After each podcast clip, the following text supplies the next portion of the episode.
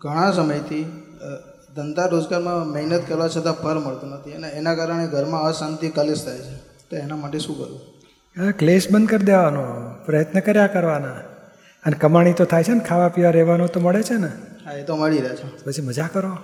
લોકોને તો નોકરી કર્યા ધંધામાં એ ઠેકાણા નહીં આવતા અને નોકરીમાં પૈસા નહીં મળતા અને કે ત્રણ મહિના પછી પગાર મળશે. લાચારી. હવે તો ખાવા પીવા નીકળે છે. અને હવે આ કેવું છે કે નહીં તમે લક્ષ્મીનારાયણ શબ્દ સાંભળ્યો છે કે? હા.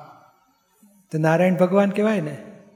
લક્ષ્મીજી એમના પત્ની ગણે છે ને લોકો? હા તો બોલો આપણે લક્ષ્મીજીની પાછળ પડીએ તો નારાયણ રાજી થાય?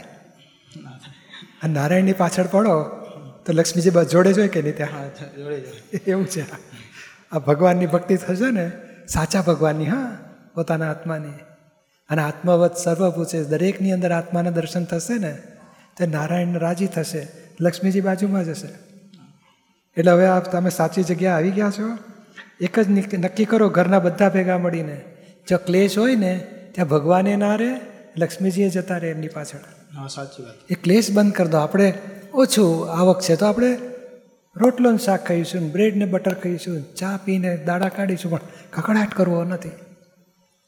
લક્ષ્મીજી તો ક્લેશ બંધ થશે ને પછી જો તમને લાગશે લક્ષ્મીજી આયા જ કરે છે ઉભરાશે અને ક્લેશ થઈ જાય તો માફી માગ્યા કરવાની કે, હે દાદા ભગવાન, ક્લેશ થઈ ગયો, માફી માગું છું.